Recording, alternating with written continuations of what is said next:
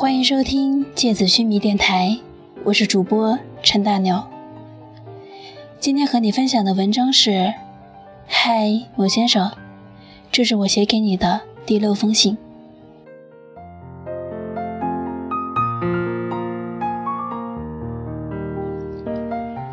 嗨，某先生，今天本来不打算给你写信的，但总有些平平淡淡的事儿想要说给你听，也不在意你什么时候能听见。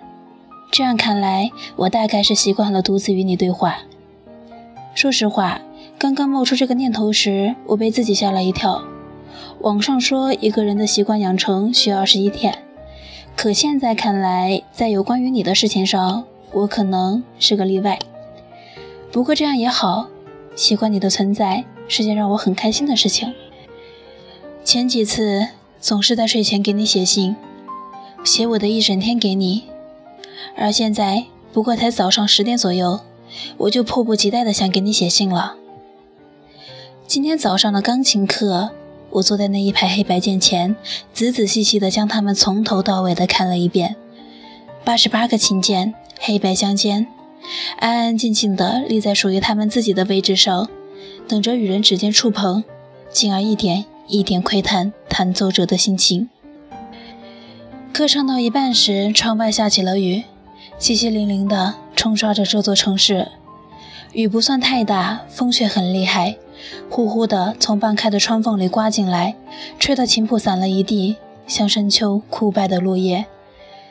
想起昨晚看到天气预报，也想起来当时说的不担心你，但现在却有些牵挂起来。某先生，我这里满城风雨，狂风大作，地面上已经有了浅浅的积水，你那边呢？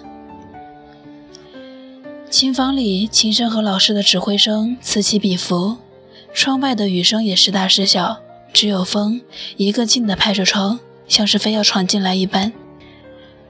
而此刻的我，不担心下课后抱着书在雨里飞奔，也没用心听外面时而缠绵、时而热烈的雨声。我在想你，并记录下此刻的心情。某先生，见字如面。你会在我的字句里想象我的样子吗？木心在那时慢里写：“从前日色变得慢，车马邮件都慢，一生只够爱一个人。”我喜欢了这句话很长一段时间，现在也在想着，在遇见你时，能够轻轻念给你听。某先生，见字如我，所有细碎美好的心情，所有思念与等待，都藏在给你的信里。但愿你能够读懂百分之七十，剩下的就让我慢慢解释给你听。某先生，快下课了，窗外的雨也变了细了些，从窗子望出去，能看见乌云漫天的天空边际有着一条亮眼的缝隙。某先生，这一次说声再见吧，也希望我们的下一次相见，不定日子，也不管天气。某先生，下次再见。